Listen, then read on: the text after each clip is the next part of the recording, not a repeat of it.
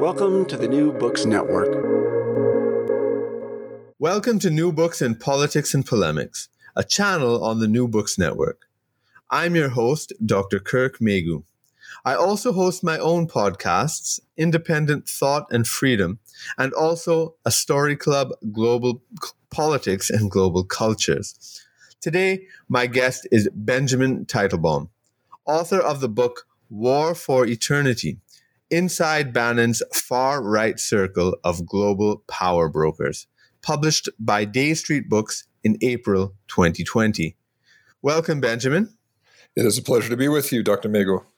Yeah, it is uh, a pleasure uh, to have you on the program. I there's there's so many points of intersection uh, with this book. I mean, I, am I'm, I'm very very fascinated by the whole uh, nationalism and Steve uh, Bannon, and then you, the, the topics you, you, delve into with traditionalism is something I'm very interested in as well. And then uh, ethnography, uh, questions of ethnography, because I'm also a trained anthropologist. So really, there's there's just tons. And and then I was also, uh, you know, a, a hardcore, uh, you know, hardcore and uh, thrash metal fan in the 80s so so uh, so, I, so there's yeah so tons tons tons of, of, points of connection. But yeah so um, i'm joining you from trinidad and tobago uh, right now. Uh, and where are you joining us from? I'm almost 9000 feet above sea level in wow. in the rocky mountains just west of boulder colorado. Right. Must be cold it it is cold. It, it's warmer than it should be, though. Okay, all right. So we we should we should be getting a, a healthy snowstorm in the next couple days. That's right. That's how it works. Guy lived in Toronto, not Colorado, but still pretty pretty Absolutely. bad with the winters. Absolutely. Yeah. Um, yeah, so we like to start off our interviews by uh, asking the authors to just give a little background to themselves uh, particularly in relation to the subject of this book. So, can you please do so for us? Yes. So, I I could call myself an anthropologist. Sometimes it's easier to do that, but I'm my PhD is in ethnomusicology. Okay. And so uh, officially I'm a scholar of the relationship between music and culture, music and society. Uh, in my case, the bulk of my research has focused on music in the radical right to the extent I'm an ethnomusicologist. Um, mm. I also study traditional music of Scandinavia, but my first book was about the ways that music was transforming nationalist activism in Scandinavia.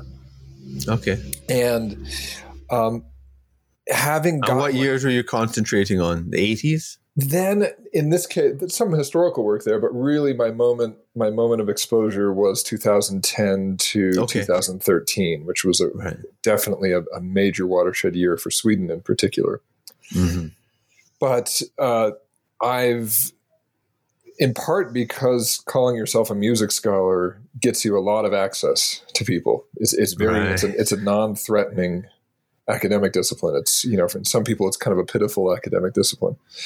Um, and be, because that that grants you a lot of access, I ended up meeting people, gaining insights to topics that that didn't always have a lot to do with music. So as time has gone on, I've I've considered myself less exclusively an ethnomusicologist and and also a, a scholar. You could just say a plain anthropologist of, of political life and political culture. Right. Okay. Yeah. I mean, um, the the ethnography uh, angle I think is important uh, for us to discuss a little because uh, I I've seen you well in your introduction. You know, you talk about um, how rare it is for anthropologists to study up.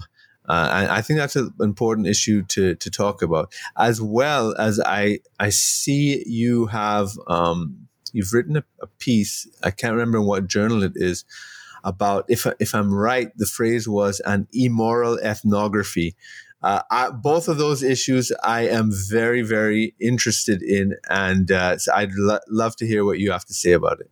Sure, sure, and I would, I would, I would caution listeners the the article you're referring to was written for specialist audiences. Yes. So the, the, terminology is meant to provoke in very, very particular ways. Absolutely. Yeah. Um, So it, ethnography to me is is a, is a methodology. It's based on forming relationships with the people who you are studying, and that is to say, it's not uh, a research methodology of surveillance or necessarily infiltration, covert infiltration, or anything like that. It's about open and honest interaction, dialogue, discourse over long periods of time. Um, that's that's an understanding of ethnography that's emerged gradually, but it, it has been uh, valued uh, after ha- after a lot of criticism of old methods of surveilling and, and cataloging the lives of others, and and it, in my mind that basic feature the the relationship that you form with the people you study that's what distinguishes it from other research methodologies it doesn't necessarily make it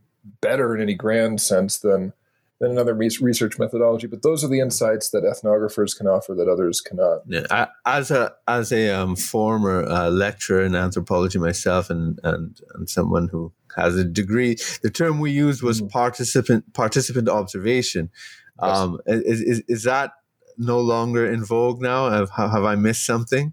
Oh, I th- it's in vogue. Yeah, I mean, I mean, there's there's just some natural. It, I think, I think that to the extent it would not be in vogue, it is just because of its antiquity. Right. Yeah. um, yeah you yeah. don't hear a lot of people saying that there's there's there's something wrong with that, but but instead of just mere participant observation, there there are those who say that you know we really need to collaborate with the people who we're studying, and that can mean collaboration in the strictly political sense mm-hmm. that we would think of. It can, it can also be less less formal collaboration to say that we need to work together to try and understand their lives, for example. Yeah. So, anyways, that that's uh, that that to me is the signature. That's where anthrop- uh, ethnography, which is not the same thing as anthropology, but that's where the ethnographic method is today. Yeah. Mm-hmm. And and I have I have insisted that when I do the work that I do, when I study the people who I study, that I want to do ethnography as it is valued. Um, the archetypical relationship, I think, which makes an ethnography of relationships appealing to to professors and scholars, especially those who want to use their research for political ends explicitly, is is that the archetypical relationship for an ethnographer and the people who they're they're studying has has been a wealthy Western ethnographer studying the oppressed. Um, that is to say, people with whom political solidarity and sometimes personal solidarity is kind of uncomplicated and not mm-hmm. non-taxing. When I come along and and I say, you know what, I'm not just going to conduct like a journalistic interview with the people I study. I'm not going to just lurk around them and surveil them, but I'm going to do what other ethnographers do today, which is to form functioning relationships with them over time that are based on honesty.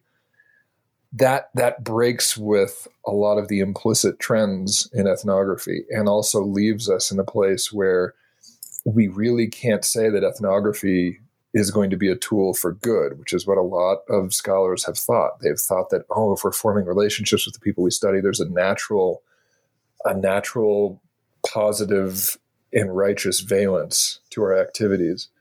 And so when I say that we need to be prepared to embrace ethnography as, as also a potentially immoral mm-hmm. practice, this is what I'm referring to. I'm saying yeah. essentially that it is as moral as the people involved. And you and if you limit ethnography in its best forms only to people who will who can be objects of political admiration for you, then we're we're deliberately denying ourselves insight into a large portion of humanity, making ourselves deliberately ignorant, deliberately making ourselves ignorant.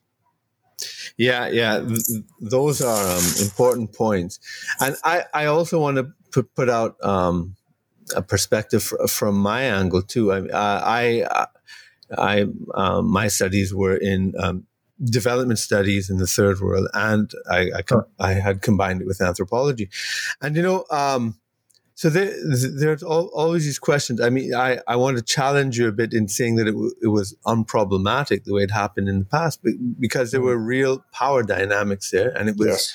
Powerful West. It was it was privileged Western people going to study tribes people 1st mm-hmm. you know, in, in a jungle or, or or a forest, usually hunters and gatherers. That was the, the, the kind of fetishized um, subject of the anthropologist mm-hmm. at first. And then, you know, then later on getting to urban people in third world settings. Um, and, and there, there was this, there was always this power dynamic. And um, I, I myself, I remember coming to Trinidad and being a Trinidadian. So, so this is another thing, mm-hmm. studying one's own culture or one's own ancestral culture because I had I, I was actually born abroad and, and lived abroad. And so when I came down to do my field work, I was, you know, I was kind of, you know, half of a foreigner, half of an insider. yes. And um, and when I told people I was an anthropologist, they totally uh, closed up. You know, like so what am I? Am I, am I a savage or are, are you looking at, you know, the, the, the uh-huh. whole, the, the, the whole reaction was different. If I said I was a sociologist, on the other hand, that was fine. Right. Interesting. Um, you know, uh, they, everybody was fine with that, and, and they'd be open and, and speak and whatever. But if it's i I'm an anthropologist, then it's uh, so so those yes. power dynamics are very very very uh, much there. So uh, and uh, and uh, very early uh, crit- these are some you know very early critiques and then clifford uh, james clifford's co- uh, collection and writing ethnography was a big thing in the late 80s and 90s but yes. studying up has also been a problem too because then uh, anthropologists they have easy access to tribes people that they could just you know kind of go in or or just to go into a favela somewhere and and speak yeah. to you know whoever but um but studying, uh, you know, a multinational corporation boardroom or the elite or the rich uh, is is another thing. So there was this yes. there was this bias in um, in anthropology at, at you know in in its even ideal phase, a, a very real problem, and and I do think you know your work is very interesting in that respect because you are studying up in that sense. You're not studying down. Um, you're, you're mm-hmm. studying the, the, the powerful. To how, um, so do you have any reflections on that? Like, for instance, even in terms of methodology, uh, that might be interesting. Oh, sure. Oh, sure. And I mean, um, first, I'd, I'd, I'd love to comment the one thing that I wrote in that, in that article was that yes, we could talk about a change in anthropology whereby there's more, you know, there are more uh, people outside, you know, non-Westerners studying, you know, participating in the field. There are more women studying. Uh, and I think that old relationship, that old ideal of the Western, you know, savior, wealthy Western savior from the museum going to study the savages, you know, of course, we could go on and on about all of the foolishness in that, and also how it, you use the word fetishized, and that's mm-hmm. true, how it, how it also involved a fetishizing of the people uh, that who were being studied, and that that also extends to moral assessments. Um, yeah. One thing I write in my in my article is that there's there's probably no one on earth who's moral enough for ethnography to be inherently moral. in in yeah. practice, we, we're human beings, for goodness sake. Yeah. So, but when we, in my case, when you know the diversions that I have taken have not only been on the moral plane, studying people who I'm not going to gain any social capital with my ethnographer colleagues for forming relationships with and mm-hmm. and being collaborative in any sense with. But more more specifically in the most recent book that I wrote, uh, yes, I'm studying elites who are extremely difficult to access and have no reason, no incentive to entertain my my requests for their time. Yeah and that it's it's very it's very difficult because it becomes it becomes more transactional mm-hmm. at the outset. Um, if they if their time is worth money, uh, or if it's or if it's if it's not just worth money, if it's if it's worth a lot of appreciable public political capital, mm-hmm. they view time with me as a potential investment to be evaluated um, and accepted or not based on based on the anticipated yeah. returns to speak in, in kind of economic language mm-hmm. here. And my, you know, my solution to that has been politeness, honesty, and and a doggedness. Just in in the case of Steve Bannon, for example, who he's he's not as inaccessible as people think. He he will speak to people if you know under the right circumstances. But in that instance, I just had to make myself an immovable fixture of his life. Uh, in form of just showing up at his his hotels and his houses, um, and being polite but not not giving any indication that I was going to be leaving soon. Um, made myself in a nuisance, and that that was what started started the access. But that's that's much much different, as as you note, from from studying people who are in a situation of desperation. Let's say. Yeah, yeah, yeah, yeah. Right. So, um, let's. I, I guess to get into the contents of the book. Um, what is it you are referring to in your title, "War for Eternity," and um, and why is it important? Like all great titles, uh, it's no. um, it so it could mean a couple of things, and I intend for the reader throughout the course of the book to learn what it really, really is about. The figures who I am studying view themselves as fighting on behalf of eternity, um, but war on behalf of eternity would not be as sexy of a title. They they view themselves as involved in a struggle between unending, timeless values and social forms and progress uh, and the belief in progress and the belief that as time moves forward, things are going to be or have the potential to be meaningfully better than they ever were in the past. And um, the Alexander Dugin, the Russian intellectual who I who I write about in the book, he he's used phrases like this before. I quote it uh, in the book where he says, "We need to." Not fight for the past that has passed. In other words, he wanted to describe himself as not being a nostalgic, we need instead to fight for the eternity that is the basis of traditional society and that's uh, that was really the genesis for the for the title.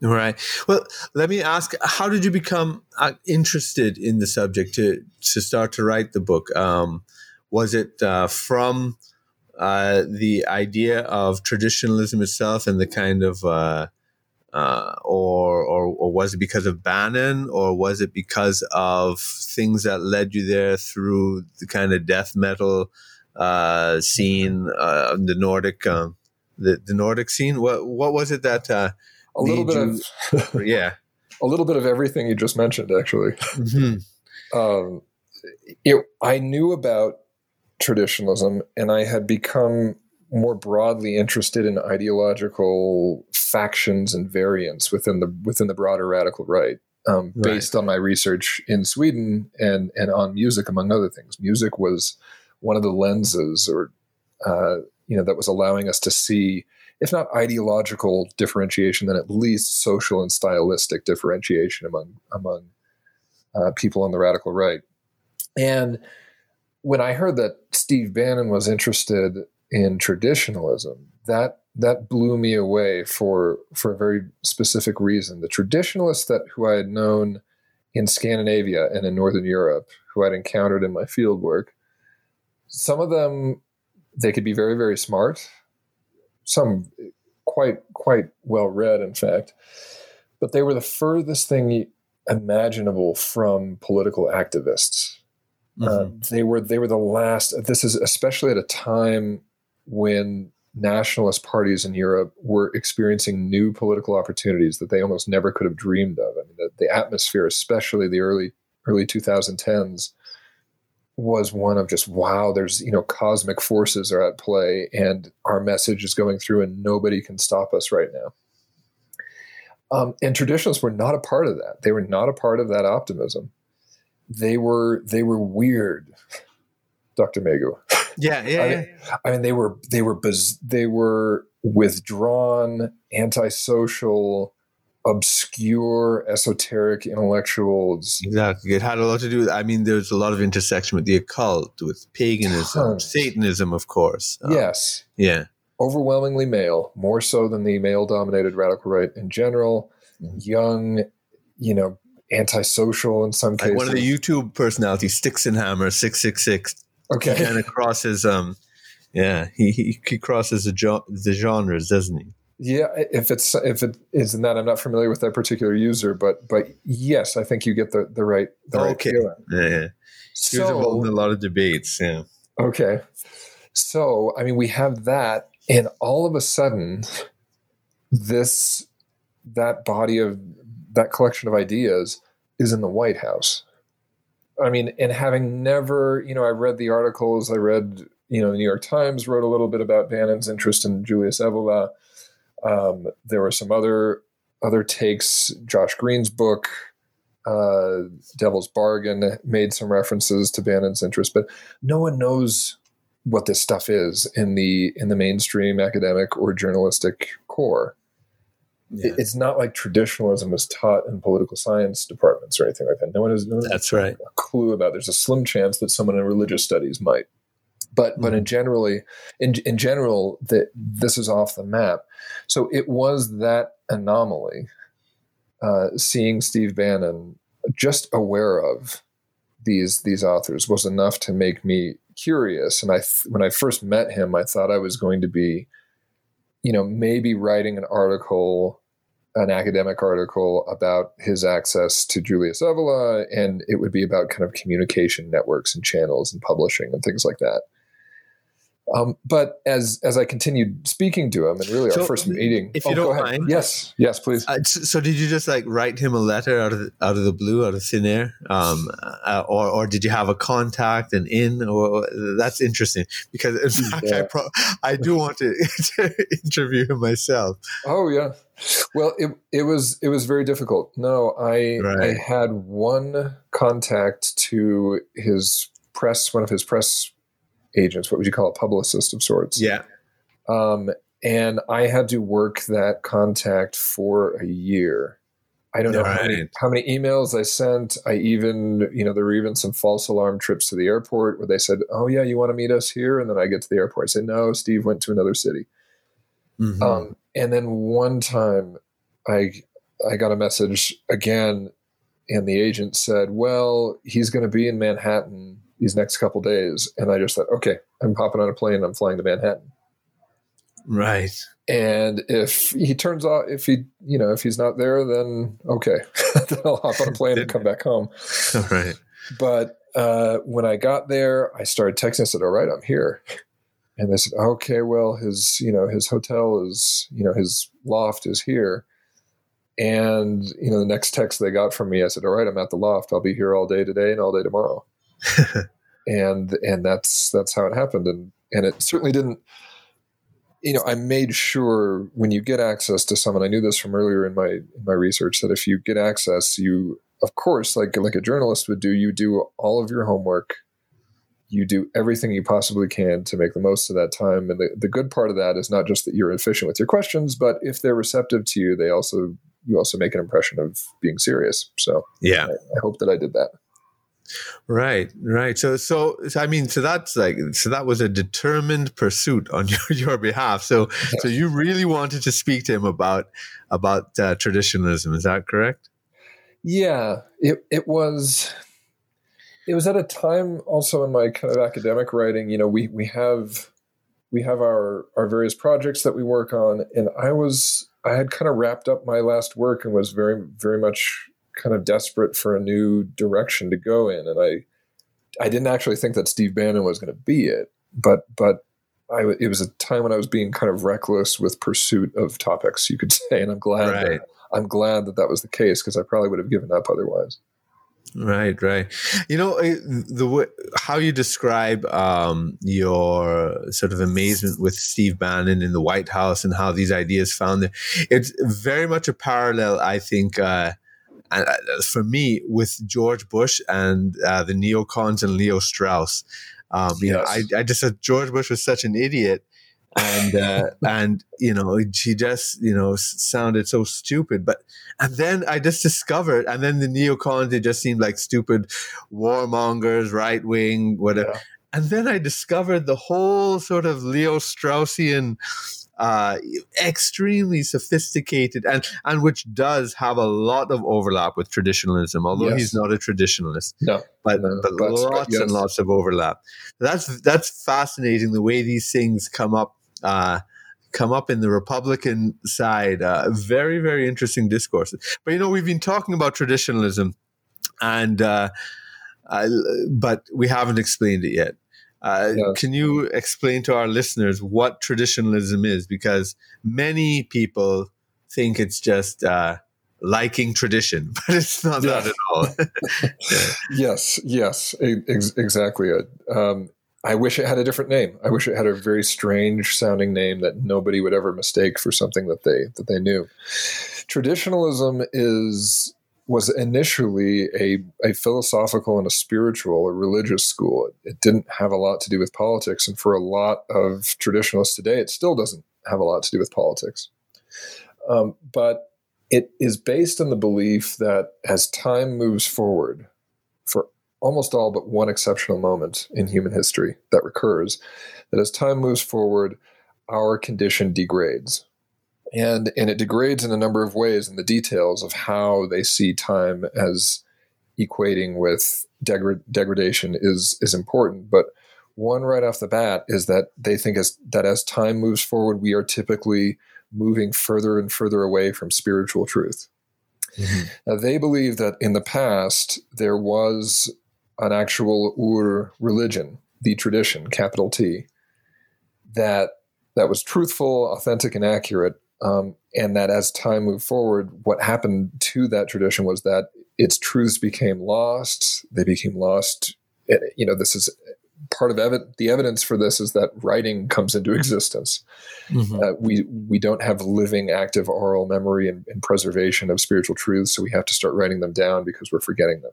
Mm-hmm. Um, they also they also believe that uh, fragmentation took place. That that true one core religion s- split up in a number of directions and that it, its insights were preserved in a sort of piecemeal fashion in a select number of traditions, religious practices around the world. And if you want them to be specific about those practices, most often you will hear Hinduism, um, you will hear Sufism mentioned from uh, mm-hmm. from Islam, maybe Kabbalah, maybe esoteric Christianity. Um, but the value of all of the latter uh, examples, esoteric Christianity, Islam, Judaism, and so on, is that they preserved something that was considered to be older than the host religion itself. And uh, in other words, that let's say Sufism actually has incubated spiritual teachings that are older than Islam. Um, because antiquity, age, is a sign that something is better according to this worldview. It's a sign that uh, you you have a time capsule from a, a better human condition, an earlier age when things had not degraded so much. Hinduism uh, is is evoked especially because it, it in so many aspects has preserved uh, itself and has preserved a sort of pre monotheistic Indo-European paganism in ways that other other traditions had not, or had to be revived in a certain way.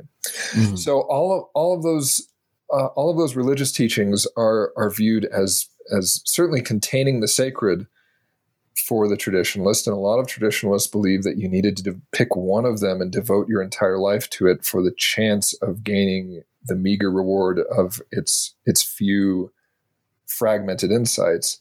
But the bigger picture is that they are all true in some way. Um, yeah. So there's a there's a simultaneous universalism to this account and a particularism, a belief that you need to be specific to one tradition, but but we can also observe that there is a unifying insight across cultures, societies, and places. You know, I mean, uh, for a lot of people, uh, I think they would just be uh, totally confused and shocked as to how this has anything to do with Steve Bannon, who just seems like a white racist nationalist. And, you know, it's kind of like people would say, how, how the hell does Leo Strauss have anything to do with George yes. Bush? I, I, mean, uh, it's, it's, uh, I, I, think for a lot of people, they, they just uh, have no idea. And I, I think that the linchpin comes in with the nationalism there and, and what about the peoplehood, about the, uh, the counter enlightenment, and uh, I mean, um, and I, I, think that the there there are a lot of uh, interesting th- angles that, that we could take it from, uh, and I'll just lay out some of them for you to comment on.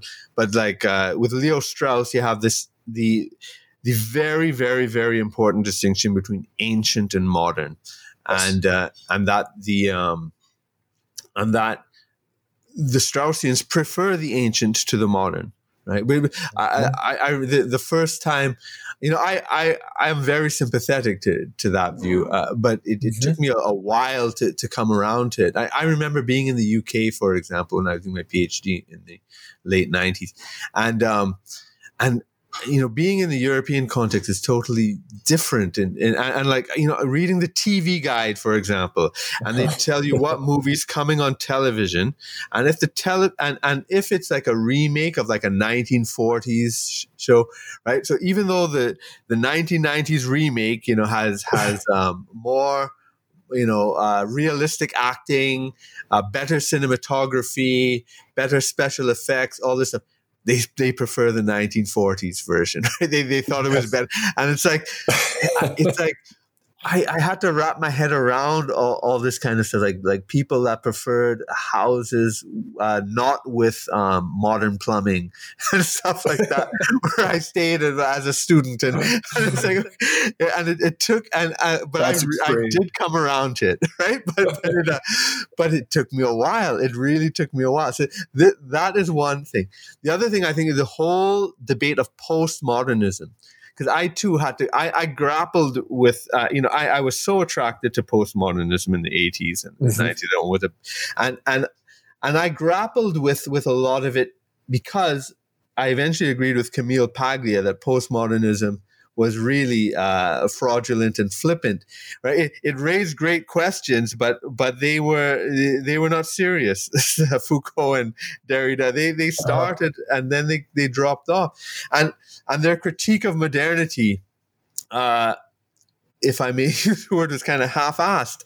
Uh, yes. And it's really yes. when you when you went to the traditionalists, that's when you really and, and when you started to read Nietzsche himself, you realize that they didn't read Nietzsche properly, right? And and so some of the things you even yeah. talk about, like the emergence of writing, that's like a Nietzschean thing about the pre-Socratic philosophers were were superior to the you know uh, yes uh, Plato and and afterward, and then I'm a Hindu as well, but I was raised a Christian and I converted sort of back to Hinduism, uh, and, and, that whole, um, you know, so so so the whole uh, Hindu aspect, and, and I'm I'm getting very much more and more involved in in Indian.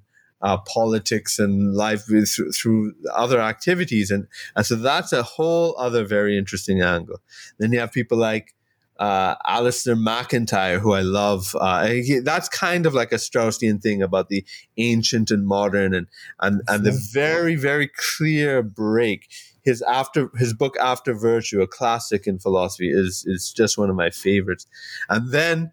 Um, and tied to all of this in the background is stuff like the occult, like Aleister Crowley, right? And which which takes you like into the music. The music part uh, you know, re- from whether it be thrash or, or you go to heavy metal or even things like, you know, psychedelic rock and, and all the stuff in the 60s, uh, you know, the, the magic and occult, all, uh, all these things um, uh, point point to this and and it um yes. and when when you take these angles to I, hopefully i think people can understand the connection to the politics more so I, would like you to to um, elaborate on some of these and and to try to get listeners who may be confused as to how does this relate to Steve Bannon?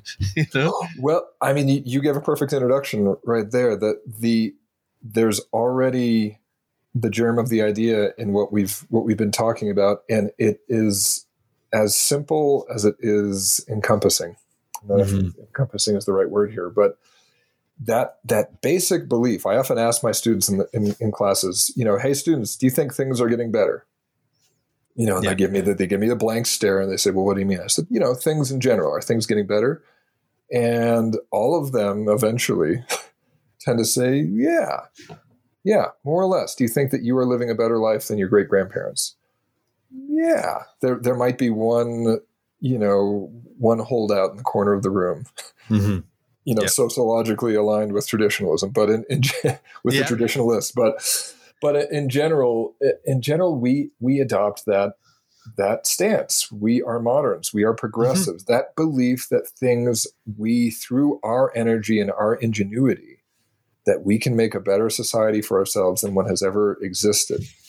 That is a sort of underlying political position that does not appear to us as a political position because it is so commonsensical. It trans right. it has a left wing, a right wing variant, a liberal, a conservative variant, but uh, for traditionalists, they take the absolute opposite perspective, which is that things can never be better than than they actually were in the past. Yeah, and everything that you think is progress uh, is wrong. They even have a, a, a concept called inversion, yeah, um, which which is which has more kind of come to life in commentary on traditionalism. I have to say, but I, I, I certainly use it in the book. But the belief that especially in the modern era where we're living today, basically any official status or any official institution that we see is probably underneath the surface, uh, uh, perpetuating the opposite of its of its stated mission. Mm-hmm. So, uh, so I'm a professor. I'm probably teaching ignorance rather than truth and insight. Yeah, doctors are probably harming rather than uh, assisting the, in in strengthening the health of their patients. Kind of like an esoteric, exoteric thing. exactly, but ex- yeah. except it, you know, driving home the point that the two are are necessarily uh, pure opposites. Yeah. So so if you're looking to what we've just talked about today and what that could possibly have to do with Donald Trump and Steve Bannon, this is this is where we see it. Of course, the details matter. What what is it that was so great about the past? What is it that is getting worse? How should mm-hmm. things be? How are things? Why are they bad? All those details matter, and for traditionalists, the details shift a bit as well. The more, the most notable, the most notorious traditionalist on the right is Julius Evola, um, you know, in whose tradition, in whose lineage, really we see a lot of, of right wing political activism. Um, and for him, part of what was great about the past was not just its spirituality, but its racial uh, separatism, um, a, a, sort of caste hierarchy that that is going to be most familiar to familiar to most listeners uh, who have some familiarity with Hinduism. Um, a belief that the global north was was a seat of enlightenment over the global south. Uh, a belief that masculinism was was to be uh, preferred over feminism. All of the all of all of that detail and all of that content makes it especially easy to align with with the reactionary radical right but we we shouldn't miss that basic principle that we already know having not not even talked any more about traditionalism having just talked about its understanding of time and of eschatology we know that this is not a progressive left-wing political uh, accessory by mm-hmm. any stretch of the imagination Hey, it's Kaley Cuoco for Priceline. Ready to go to your happy place for a happy price? Well, why didn't you say so? Just download the Priceline app right now and save up to 60% on hotels. So, whether it's Cousin Kevin's Kazoo concert in Kansas City, go Kevin, or Becky's Bachelorette Bash in Bermuda, you never have to miss a trip ever again. So, download the Priceline app today. Your savings are waiting. Go to your happy place for a happy price. Go to your happy price, Priceline. Now, there are a couple of things I, I, I want to uh, go off in that, but let, us let's, let's take the the simpler one first. Of uh, that this is not a left wing um, uh, point of view or worldview. However, however, there is a lot of overlap.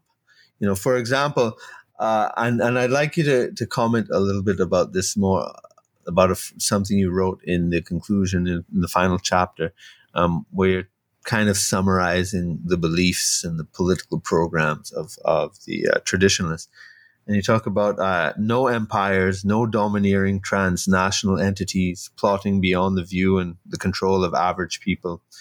Instead, a world of nations and, or civilizations, of bounded enclaves, and that's what's important, each based on something that ought to align with its robust borders, its people. Um, so first of all, I, I, I want to note that a lot of left wing ideology, uh, left wing thought will uh, um, find uh, you know resonance with this in terms of economic nationalism and against globalism, against imperialism, against interventionism, against endless wars, and and all these things. Uh, so, and while I note that, I also want to ask you what's wrong with that vision. It's something that I think, for example, is is, is not only legitimate but desirable. So mm-hmm. I, would like to hear your um, your your critique of that vision. Sure, there's a, there's a lot to say there, I, I, and I and I want to be careful not to mix the two questions together. Mm-hmm. Um, I broadly identify with the left, even though I'm somewhat heretical and not mm-hmm. always accepted as a leftist. I don't really care, um, but I don't like, and I don't want to reinforce the notion that that what is left is good right? Because I've met too many leftists to know to know better. so I um, uh, okay. So y- your question is is you know the distinction with the left.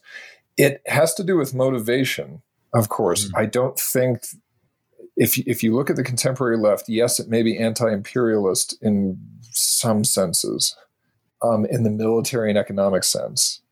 Um, it's it's broader you know the the old and the new left the old left being you know sort of social democrat slash communist slash slash socialist mm-hmm. cause is going to be way too materialistic takes a disinterest i think in spiritual matters right to the extent that it would put it at odds with traditionalism it's um, the opiate of the masses it is the opiate of the masses and and it is a false consciousness yeah Mm-hmm. Um, you know, to be meddling, and and there's there's a powerful, I think, left left wing critique to make of traditionalism and of Steve Bannon, mm-hmm. that all of this talk of spirituality is really the dressings for for confusing the discussion about economic politics. Mm-hmm. So there's that, and then the new left, uh, with its with its emphasis on emancipatory social campaigns. Well, emancipation, genuine emancipation, is is a nonsensical concept a non-starter for traditionalists because it is premised on the idea that you will escape a past of enslavement into a future of freedom. All right. And typically, even though even though the new left doesn't always say this, but typically a lot of it's the the end game for for these initiatives is individualism yeah. You know, this was one of I think when Jordan Peterson was was being put on the spot in some debates, it was over this topic that that feminism, GLBT rights, anti-racism, it in the end it has a hyper individualism as its as its as its ideal. So so all of that is to, to say, I mean the the the the the kind of bird's eye view uh, analysis you made, Dr. Meighoo, is, is certainly certainly correct. There, the, you know, I think that there could be a sort of alliance built in anti-imperialism between the figures that we study and and the traditionalists, but but we would have to pay attention to all of those details that that would immediately be be resting under the surface.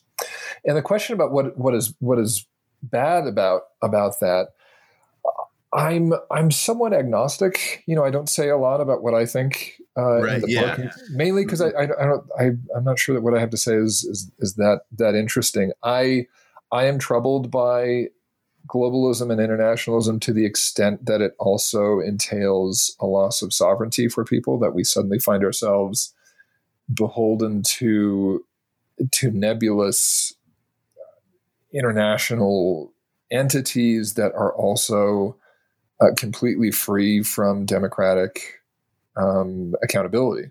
Mm-hmm. Um, you know, the one thing we still theoretically have a have control over, at least, is our national government, mm-hmm. and and certainly that form of nationalism I like and have and do not see being supplanted by by anything else. The phrase managerial liberalism is one that, in some instances, can can resonate with me, not in others. Uh, the the problem is is that a heavy-handed all or nothing approach to this also risks destroying a lot of good things that come from international cooperation. Um, I mean, you could look at look at this moment we're living in right now for for for proof of that.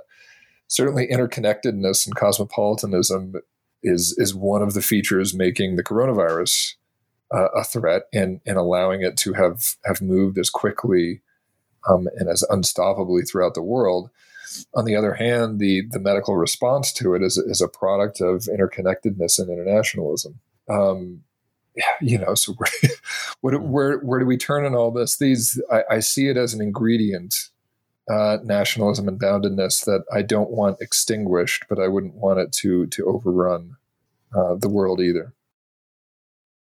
There's another aspect I, I want to bring up, and um, and and it, it goes into different directions, but uh, let, let me try to to stick it in in w- one particular direction that I want to talk first about, mm-hmm. which is um when when you talk about the caste hierarchy and you, you talk about the slaves, I, I have an objection there that I'd, I'd like and and a comment that I'd like you to to address, mm-hmm. um, which is a, um, the misunderstanding of the uh, well, first of all, the demonization of the caste system is is one thing, mm-hmm. and uh, and then the misunderstanding of the Shudras as slaves, uh, because which is the the fourth caste, uh, mm-hmm. because in in fact, uh, Indian civilization and Hindu civilization is perhaps unique in that there was actually no slavery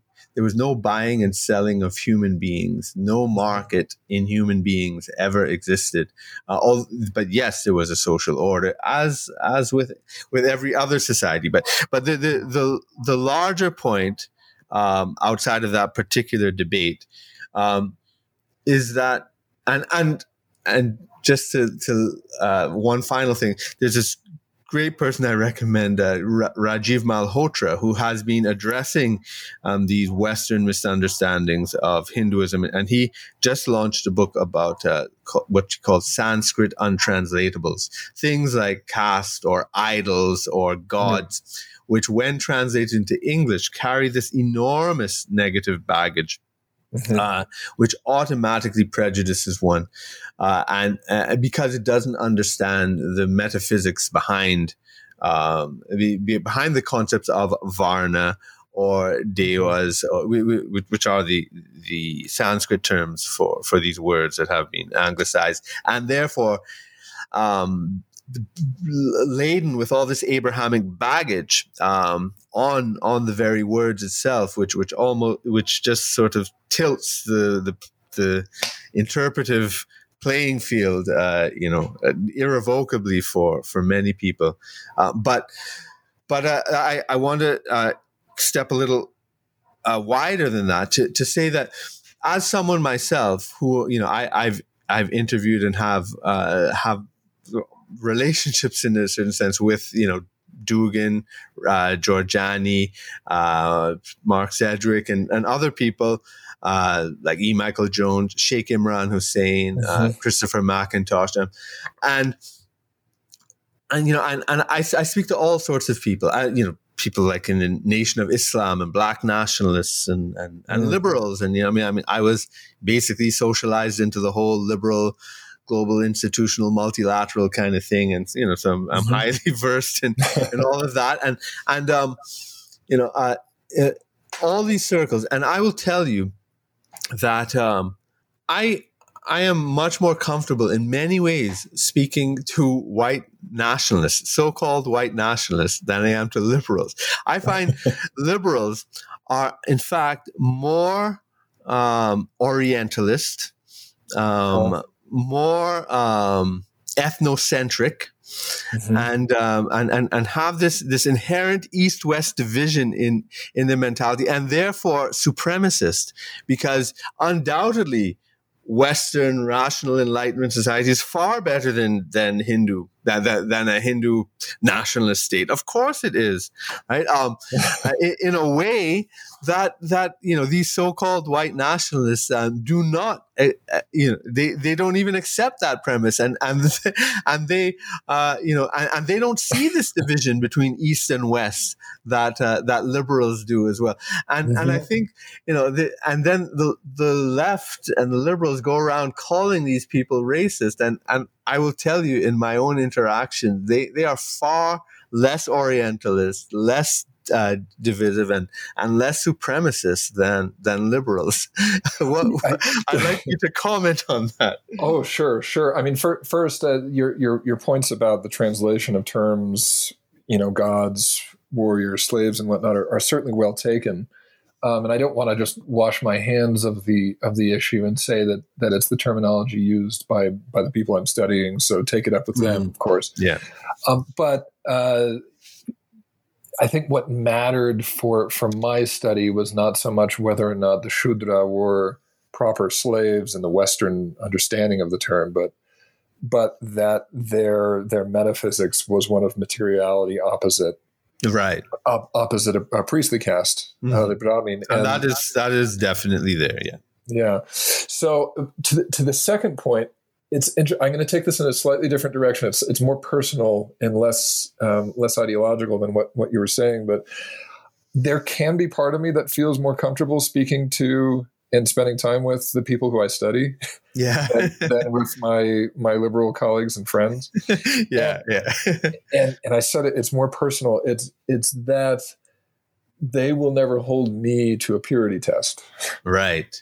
Um, That's it's like right. after they know after the fact, if they know a little bit about me, I'm, I'm a pretty boring American Democrat. You know, mm-hmm, I'm sorry yeah. to say I kind of supported Elizabeth Warren. That's that's where I am. I'm really I'm really pretty mainstream.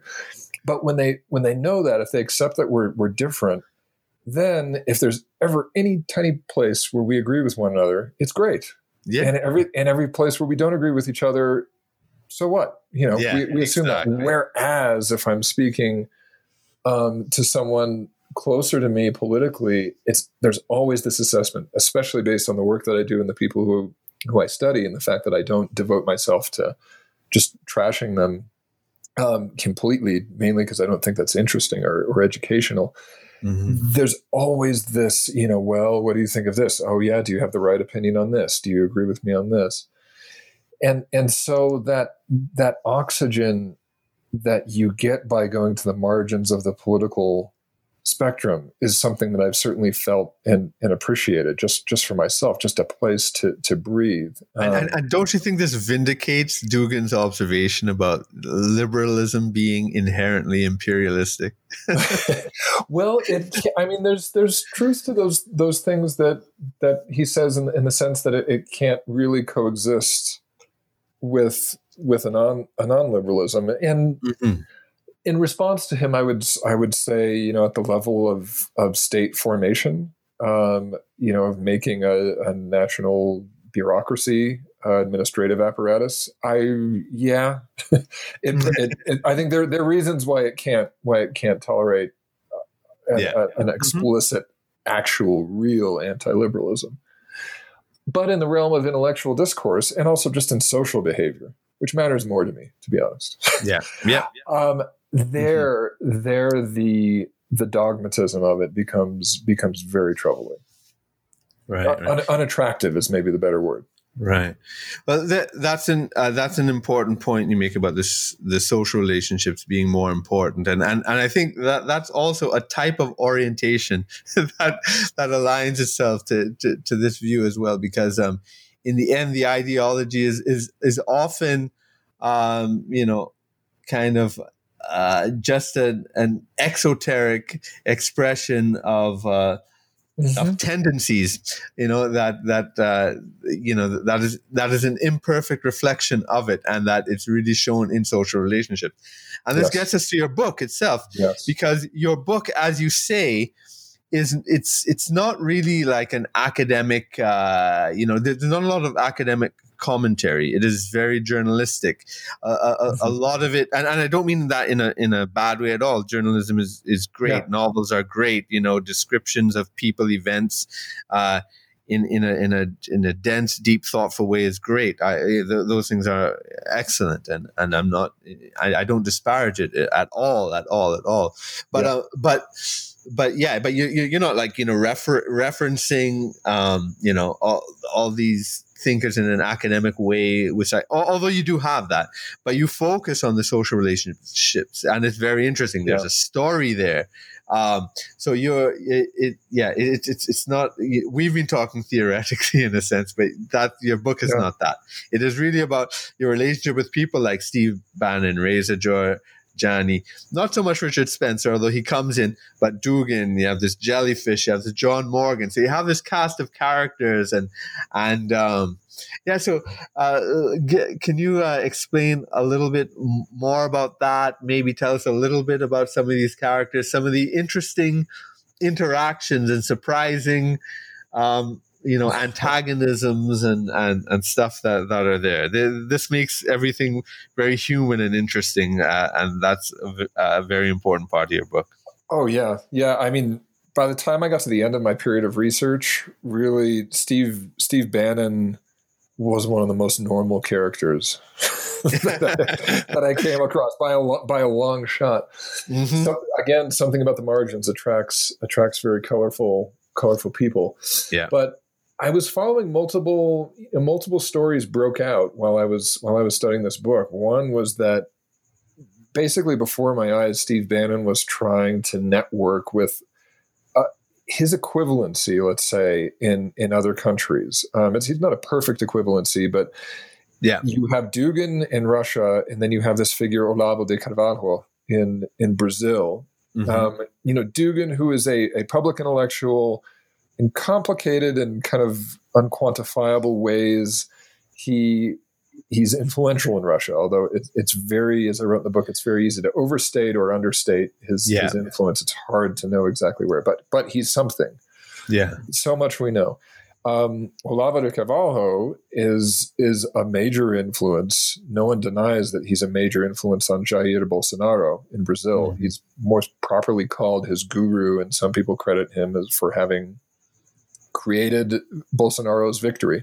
Mm-hmm. And then, of course, we have uh, we have Bannon. By the way, uh, Olavo does not does not have any official position in in right. Bolsonaro's cabinet, which makes the whole thing more more noteworthy. Actually, yeah, more more of a real guru relationship. more of a, more of a real, more of a proper traditional. Yeah, like a traditionalist. Yep. Yeah. Exactly. And so we have them. We have Bannon attempting to coordinate. Dugin and Olavo have had exchanges, but they don't agree that story is going on. It's very dramatic for me. That that is what is what really caught my attention and made me want to write the book that I did. Is is right. just be, because that was playing out right right before me. Um, and meanwhile, as that's going on, I start to learn about this subterranean effort to lobby Steve Bannon when he was in the White House, based on his status as a traditionalist and it was coming from the traditionalist world, the more standard world that I knew of. Um, and that's where Jason Jorjani comes in and also right. exits the story. But we have a very confusing world, uh, you know, and and the story.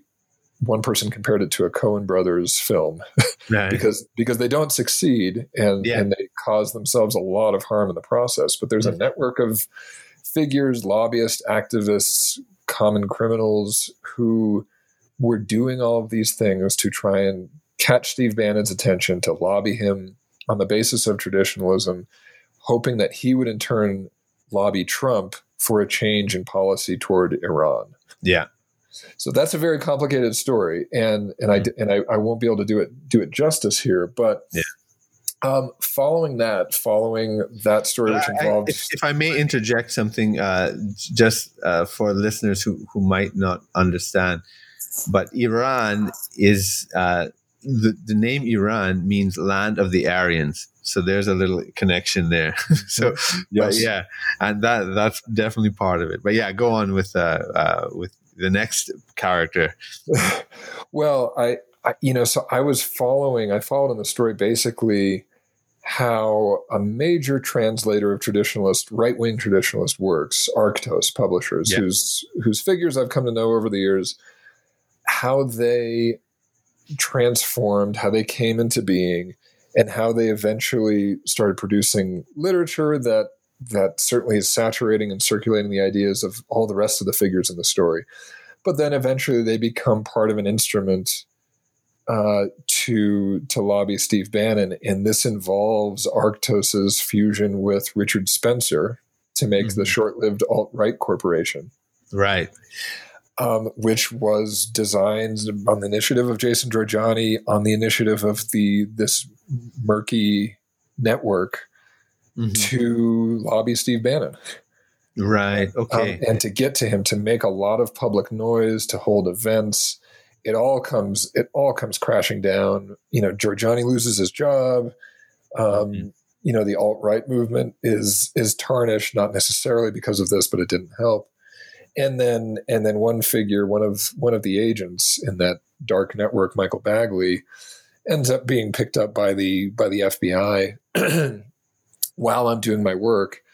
So mm-hmm trying to launder money from Mexican drug cartels to build a border wall. It, it's it's it's complicated. It's crazy, but it's very right. entertaining. I just couldn't believe it as I was following it all. Yeah, too. yeah, yeah, yeah. And um, so so you, you you have all these these characters here, uh, uh, trying to to to um you know to to lobby to they they have their projects uh, some are overlapping some are contradictory like the iran question yes. for example um, and and also during that time another event uh, that happened that has become iconic i suppose in or or anti-iconic in you know uh, it was the charlottesville um, yes. rally unite the right and so so you, you have a chapter on, on that as well that uh, how do, how does that fit into to all of this?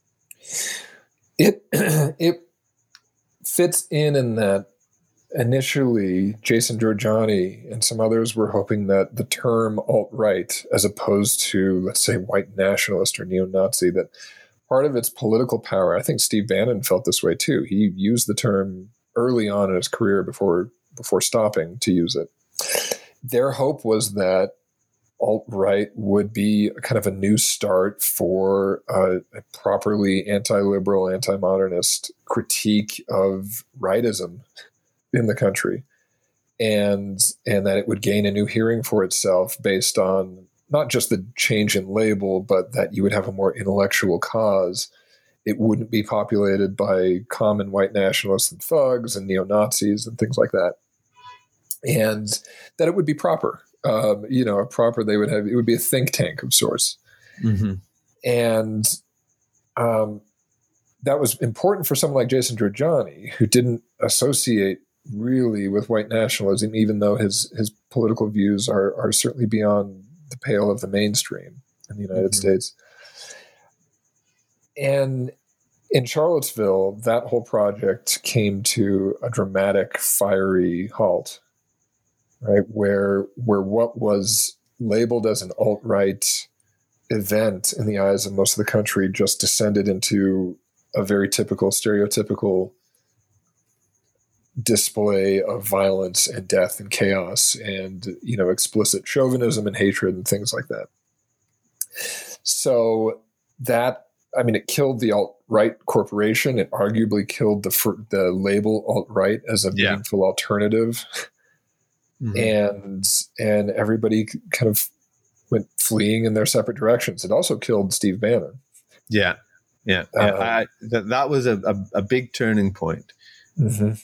Yeah. Yes, this is when you know his his accommodations and his advice to Trump that Trump be more more apologetic in his and more equivocating, more equivocal in his in his references to to the whole conflict in Charlottesville.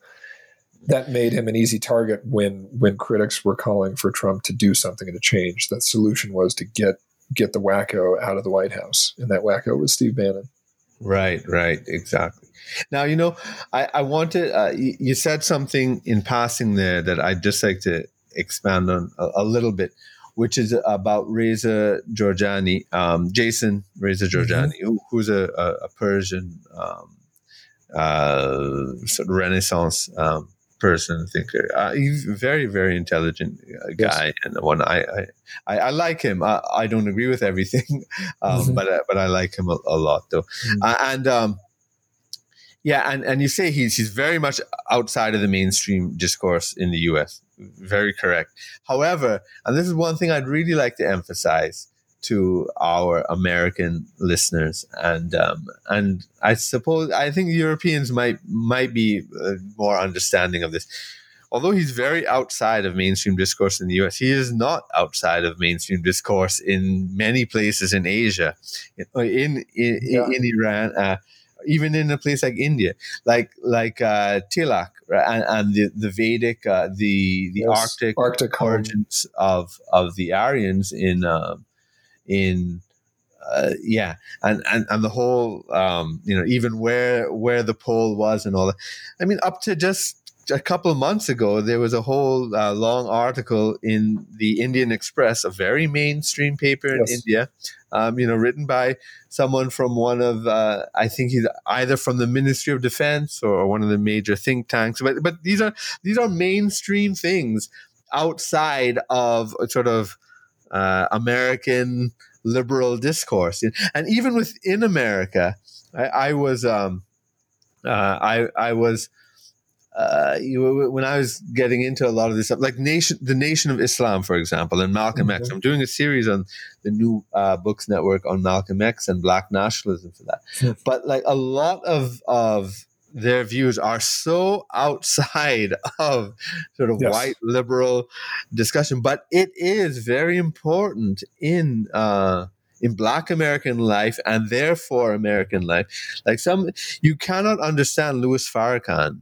for example, without understanding some of these very, very, very uh, uh, outside, if, if you want to put it, uh, and I, I don't want to use the term marginal because in Black America, it's not marginal. It is not marginal at all. Louis Farrakhan is a mainstream figure in Black America. You know, yes. and, and and these things, I think it, it goes back to the kind of Orientalist um, liberalism you know uh-huh. uh, that uh, that um, it, it is very I, I find it you know very difficult uh, to speak to liberals about these things because they are they are so judgmental as as you say and and they they so stringently narrow their frame of of reference um, and and it's something and I'm not saying that people have to agree with all these things, but but I do think that um, that now and, and it's coming down to this censorship issue as well that that's happening all throughout um, social media. I I I I yes. I would really like it if there weren't this censorship. If we could if we could discuss all these things, even if we don't agree with it, even if we think it sounds crazy. It might sound crazy in this, but many things that Americans in mainstream discourse think is normal. People in Asia and India and wherever think is crazy as well. You know, we have to we and this gets to the anthropology of it all, the ethnocentrism. Uh, yes. I'd like to hear your comments on Well, what you're saying is certainly making me ask myself, okay, do I call Jason Jorjani outside of the mainstream because I somewhere in my mind perceive him as a as genuinely white American? Right. what I know what I know about his background, notwithstanding. Yeah. Whereas Louis Farrakhan could never be part, could never be American mainstream, and does that have anything to do with who he is? Mm-hmm. Um, I don't know, but but there there could certainly be something to that. Yeah. Um, right, right. I, I, think those those distinctions those distinctions live. Uh, it, it could also be that that I've encountered Jason wanting to not not merely you know embodying a certain political identity, but wanting to participate in mainstream American politics, and that that makes me consider his his ideas in a different light. But I mean, aside, nonetheless, aside from what you're saying about how he would line up with people in different parts of the world, mm-hmm.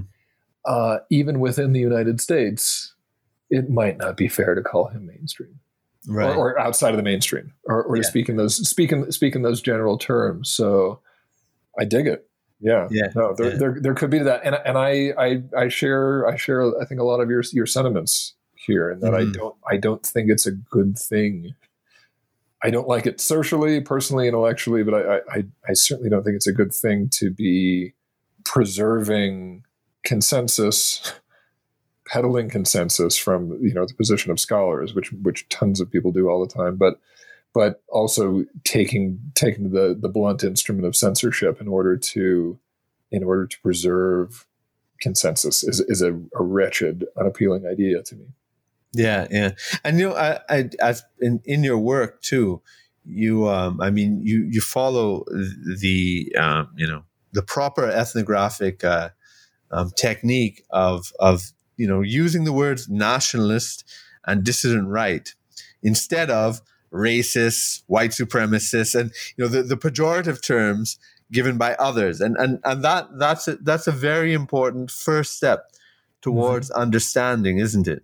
Yes, yes, it's it's something. I mean, I I get a lot of heat from that um, because because I do that. I feel very strongly about it, and it's not it's not so much that I that I care about being neutral mm-hmm. or you know objective. Yeah, it's it's actually the, that the opposite tr- troubles me so much is that you know it's it's and put it in other terms. It's not that I like using the word dissident right or nationalist. Um, because there are cases where I think that isn't a euphemism, but it's it's more that if I use the word white nationalist, fascist, neo-Nazi, that does it does it's at best meaningless for the reader. That's right. There's no one who's going to feel instructed or educated by those terms, but more likely, uh, it is going to inspire dullardry. Yes. And and a hostility to curiosity. It's going to turn mm-hmm. off our, our educating and our learning f- uh, faculties. And one thing that I, you know, for example, one of one of the one of the more damning reviews that my my last book got was in the Guardian, and it was uh, this this journalist Luke Harding, who you know who faulted me. He said, you know, clearly uh, these ideas are extremely dangerous, and the author never says that. Right. At which point, I start wondering to myself, okay, well, where did you learn about these ideas? Mm-hmm. You learned about them in my book. I know for a fact he didn't know about about all this this story ahead of time. Mm-hmm. Um, and how did you determine that they were so dangerous? From reading my book, from reading my words. And in other words, he didn't need my yes. editorializing to draw the conclusions that he did. Mm-hmm. So, what is the purpose of the editorializing then? Why does he want me to label and force feed everything? It can't be because it actually matters to the intellectual project. Right. It is. It is either a cynical assessment of of his perspective in that case, thinking that he has powers of perception that other people don't have, and if and if I don't if I don't do that editorializing and label things in incendiary ways, then the fools, the rest of us fools, will be duped by my writing. Yeah. I don't think he has powers of perception other people don't have. Mm-hmm. Um, or, or this is just a game of tribalism and we're just wanting to make sure that I'm on the right side and, and, that no one picked up a book from written by a faux academic from the other side. All, all of this is to say, Dr. Meighoo, that I, I think that that game of labeling, I think the impact of labels is so overstated. I think mostly mm-hmm. what they can do is damage, just in terms of making us incurious, but also that there's even deeper, more pernicious uh, patterns of, of inquisition going on in this stuff and and it's not good for me professionally it'd be much easier if i wrote hit pieces uh, but it's i will never be on that side i will never ever yeah. be on that side yeah and that that's interesting about uh, your comment in the, the Guardian. And I, I saw an inter, uh, a review of your book in Foreign Affairs, and they they mm-hmm. kind of had an, another uh, angle of critique, which is that um, that none of the people you interviewed are really important. It's just a bunch of cranks, and that this is marginal, and so therefore it's it's really not. Um, it's it's it's really not uh, not that big a deal. So uh, it, it, it's that that's a very you know um, a, yeah. another kind of uh, d- dismissive uh, um, attack. And uh, well, do, do you want to address that? Oh. Yeah, I mean, I, I, actually I actually liked. There was a short short review at, at yeah, that one. I was, I was, I was I was more okay with that one and I'm not I'm not that invested in in the relevance or the influence of of the figures. I mean, yeah. my my American publishers made it pretty sensational in the subtitle and in some of the cover copy, but to me, this is a book. This is contemporary intellectual history.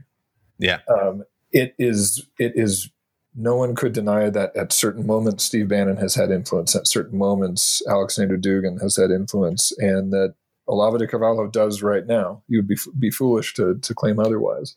Mm-hmm. But that's that wasn't that's not my motivation. This is this is that's a study of of of that intellectual history. So so I I kind of just like you know whatever. that's that's cool. I think it's fascinating. So yeah. I also think it, it just reflects also his own um, uh, uh, you know narrow-mindedness as as a liberal think tanker basically right? That, that, right? So then when something like the iranian revolution comes up they'll say wow i never saw this coming. Where did this come from? You know well, there's that too yes. Yeah you know there's there's the, they don't understand how how pervasive uh, these ideas are. Not only in in the west um, on the dissident right side, which is coming more important. But you know, but also in in the uh, the you know Asia, Africa, Latin America, that, that these are not marginal at all, and and it, it shows the myopia again yes. of of the, yes. of the liberal think tankers, right? So. Uh, Ab- abs- abs- absolutely, absolutely, and and I think in my case, one thing that the book shows it, it's quite a coincidence or an odd an anomaly that that we have these figures around the world at this broadly speaking the same historical moment that are all interested in traditionalism. And as i write at the end of the book that may have less to do with traditionalism per se and more to do with as you said earlier this radical full force blunt critique of modernism. And and I think it could be an expression of a widespread dissatisfaction with the status quo. And that bigger picture is absolutely worth paying attention to and, and knowing that it's going to take so many different forms and appear in so many different contexts that you know that your average political beat reporter is is not going to see it and might not be That's aware right. of everything not be aware of how multifaceted how uh, how diverse the sociological milieu is that entertains if, it. If they can only think of Republican and Democrat, they're not going to understand any of this. Oh, good grief! Yeah, yeah. absolutely. Absolutely. I, I, saw a, a, little interview you did with Thom Hartmann, and I think you know it suffered. The, the interview suffered from that. He was just trying to put everything uh, in into sort of you know Bill Barr, you know um, Bill Barr, and uh, what, whatever oh, whatever's going on in, on the surface. Absolutely, and it's it's it's difficult also if you have work to do, if you have learning to do. It, it becomes difficult when people want to get to the payload as quickly as possible, and the yeah. payload is is Bannon is evil and dangerous. That's and right and I, I mean, look, I happen to think that there that there is some real danger from from this stuff, but I that's not the most that's not the first thing to talk about, and it's not always productive to talk about it either. Yeah, uh, or to treat it like it's like it's a very rich topic um, that that that really there's much to be said about it. You have to be willing to have an adult conversation about this. Absolutely. Now, I mean, your your book focuses on on Bannon. Um, and and and that that's kind of the centerpiece that holds everything together in so many ways. Mm-hmm. But now that uh, so I, would like to to hear your opinion now because I mean you're you're writing about a, a subject that's that is uh, constantly evolving and changing. Um, so where where do you see Bannon going and and traditionalism going and and um, and him and his movement? I mean he's been you know uh, arrested. And so we have, I think the court case is still coming up, I believe. Uh, uh and so, yeah, so we have all these, uh, you know, so it, it, it, looks like it's kind of on the decline. Trump, you know, uh, mm-hmm. appears a way on, on his way out, but, you know, he has his challenges uh, to the process. But so where, where do you see all this going now? It's really a question of, of how traditionalists interpret the moment. If they see themselves you know they see the changes that they were that they're envisioning and valorizing uh, continuing to, to, take place i don't and i don't know the answer to, to that that question i yeah. think I, I, think that if to the extent that right-wing populism is the instrument for traditionalism mm-hmm. if that really is the ordering and the hierarchy there um, i'm not sure that that right-wing populism is going away What yeah. we've seen in world politics is, I think it's it's exemplified with Joe Biden. It's exemplified with Macron that people can stop right wing populists, but they do so with placeholders. You yeah. know, cent- centrism, liberal centrism, is not an actual alternative. It's just a stopgap measure, uh, a, a, pause button, and and it can be an effective one. But if if the opponents of right wing populism want want to actually do something, they'll have to come up with an alternative, and that mm-hmm. and one that speaks to concerns that are not going away. And those concerns are sovereignty. They could be they could be nativism as well. It's not not be mm-hmm. Too charitable with that. Um, sovereignty, economic nationalism, all of those features, they're going to have to be addressed yeah. in in some way. And I, would like to add two things there, and this is this sure. comes from trying to understand sympathetically even views you may not agree with, but you mm. know also things like meaning in life, right? That yes. they find modern life meaningless, and and this is such a strong part of it. It's what attracts me to, to mm-hmm. the thought, right? Um, yes, and and then also um, also masculinity, the place of men, right? This is this is also an important part of of the attraction, right? Because the, these questions come up, and and if if we don't understand what you know what what, what is the positive pull of this, what needs are they addressing, then. Yeah. All the kind of um, attacks and name calling, and, and it's it's not going to work. It's in fact going to push people away from where you'd like them to be. It will make it'll make them more desperate. Yeah, of, yeah. of, of course. Um, so yeah, ab- absolutely. Meaning, I, I, I think, I think that if, let's say, Alexander Dugin, to the extent he's correct in saying that liberalism offers two collectivities to us, either the global mass or the isolated individual, that that's that's not going to work. Yeah, we, that does not work for people, and it's going to leave us hungry. If, if if that is identity with your gender, if it's identity with your locality, that that I'm I'm less sure of the particularities of it, but but this hyper hyper individualism and the global citizen sort of thing is is is not going to cut it. So so all of this is to say that I I think that we're going to continue seeing a pushback against some of the features that that are the actual objects of traditionalism's critique. Mm-hmm. The mass homogenization, materialization, mm-hmm. I think that's going to continue perpetuating itself. Whether it does so with stamped and approved right wing populists is another another issue. I, I yeah. made a point at the end of the book to say that Steve Bannon was very inspired by the the presidential short presidential campaign of Marianne Williamson. That's right. The Democratic side. The reason it's not because she was for borders or anything, but she was willing to speak about the United States in spiritual terms, and she was willing to talk about our our kind of our national destiny outside of just being an, an economy and nothing else. An economy filled with free acting purchasers and consumers and mm-hmm. producers. And and that excited if if that were to replace biden and trump let's say i mm-hmm. do not think that steve bannon would think that we had missed a beat exactly in the, in the, bigger in the bigger change. So that's why it's a hard question to ask even though I, I appreciate you ask it how they're going to view their future and how they're going to view advance and success. It, it could take very, very different turns.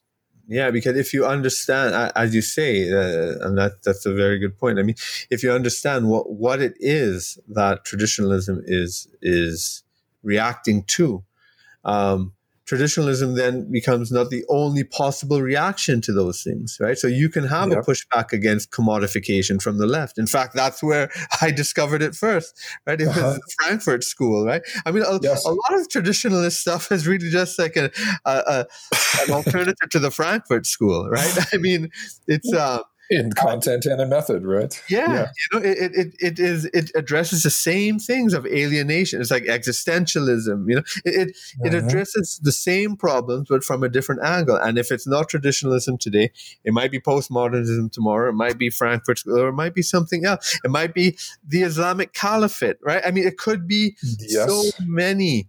Um, other things, Hindu nationalism, you know, wh- whatever it is, and and if you don't understand what what the the uh, the, the core thing uh, there um, they're reacting to, then you're going to be constantly surprised by these movements that ap- appear to pop out of nowhere, but in fact, there's a thread. I, I, I strongly believe. I yes, yes. It's one thing I wish that I'd written in the book is that I think we could view this at, at least from the perspective of traditionalists, let's say, mm-hmm. or from the perspective of Bannon. The desired outcome is not that the political power moves left or right, but I think in their in in his telling, it would be that it moved up. Yeah, up or yeah. down. At, at, the moment, we, if you know, we were talking about the Hindu caste system, really not opposing a proper slave and a proper priest or a god, but but materialism and spirituality. You could map our political spectrum onto that hierarchy, see a left and a right, but what what matters is the is instead the vertical axis. Yep, absolutely. That's that's how I think. That's you know, again, that that can be airy and inspiring. A, a, critic could reasonably say that all of this talk of of spirituality and deeper meaning and things that this could just be the trappings of obscuring yeah. material material inequalities, and that and that's true. But that's where the conversation needs to take place, regardless. Exactly. That's what we need to we need to consider. That's right. Then you get to the hardcore Marxist materialists, you know, yes. historical materialists and, and, and whatnot. And then you get to some nice discussions. yes. But, but yes. I, I know your book is not a theoretical book. It's not really even a message book in that sense. Thank right? you. However, um, you know, is there something you'd like to leave your readers with? Uh, I, I, yeah, I know it's not didactic, right? But but yeah. I don't know. Is is there something you would like to leave them with? Pay attention to the details. Right. Um, do not. The one thing I would feel like a failure is if someone read the book and said, "Uh huh," so traditionalism is just fascism. this is just the latest guys. That that's not that's not true. You're you're right to say it's been very hard to market a book without a thesis. Yeah. and, and without a political constituency who you are you are peddling consensus to that mm-hmm. you know mm-hmm. this really this has no target audience who you know who just love it. And but what what I hope it does is is it opens up the door to the fact that that what you have just been saying that you cannot think in terms of left and right. Mm-hmm. You have to see particularity in the various ideas that are circling circulating around, and that there's there's a broad will to to think in terms of radical alternatives to our to our status quo. That that's that that pre-existing pastime is now becoming politically compelling in new ways. All yeah. of all those things I I would be fine with. I would also be totally okay with a reader simply being lost in the aesthetics, the moods, the stories, and the mm-hmm. ideas mm-hmm. without any particular course yeah, yeah, because it does capture uh, a, a, very a particular moment in political time that that uh, I I wonder if it's going to uh, ever come back again. So, so yeah, you did a great yeah. job in capturing uh, this this amazing. Uh, emergence of traditionalism uh, at, at, a, at a point which, as I said, I, I'm not sure whether it's going to come back or not.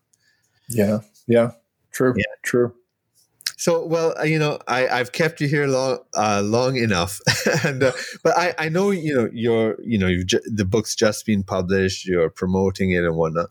But uh, are you working on any other projects right now that you'd like our audience to know about? Uh, you know, is there a website where people can check out not only you know your current work but the work you've done in the past as well?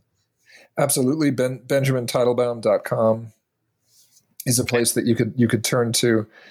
I am working right now. I'm very interested in melancholy and melancholia as a political pathology. Okay. And that's a long-term project. It's going to be less less easily, you know, soaked up by mainstream. Uh, sorry, there's that word again. Yeah. uh, than than my last one, but but there's been so much talk about political nostalgia, and and I think I've been studying melancholy for a long time. I part of me thinks that there there are new insights to be gained by looking through that lens instead of simply nostalgia. These days, an increased attention for humanity, an increased interest in withdrawal from the large collectivity and and in the the, the chaos of of the human mind. Um, I think we we can learn a lot from that. So that's what I'm working on. It's it's more theoretical and diffuse, but uh, I hope it's interesting as well. Yeah, yeah, it, it, it certainly is an interesting topic. But thanks so much for this interview. It's really been fascinating and enjoyable. It's been a pleasure. Likewise. Likewise. Dr. Meighoo, it's a, a pleasure. Well, once again, the book is War for Eternity Inside Bannon's Far Right Circle of Global Power Brokers. And we've been speaking to the author, Benjamin Teitelbaum. And thanks also to you, our listeners. Make sure you sign up for our notifications so you don't miss any new interviews on this channel in future. I look forward to seeing you on the next episode.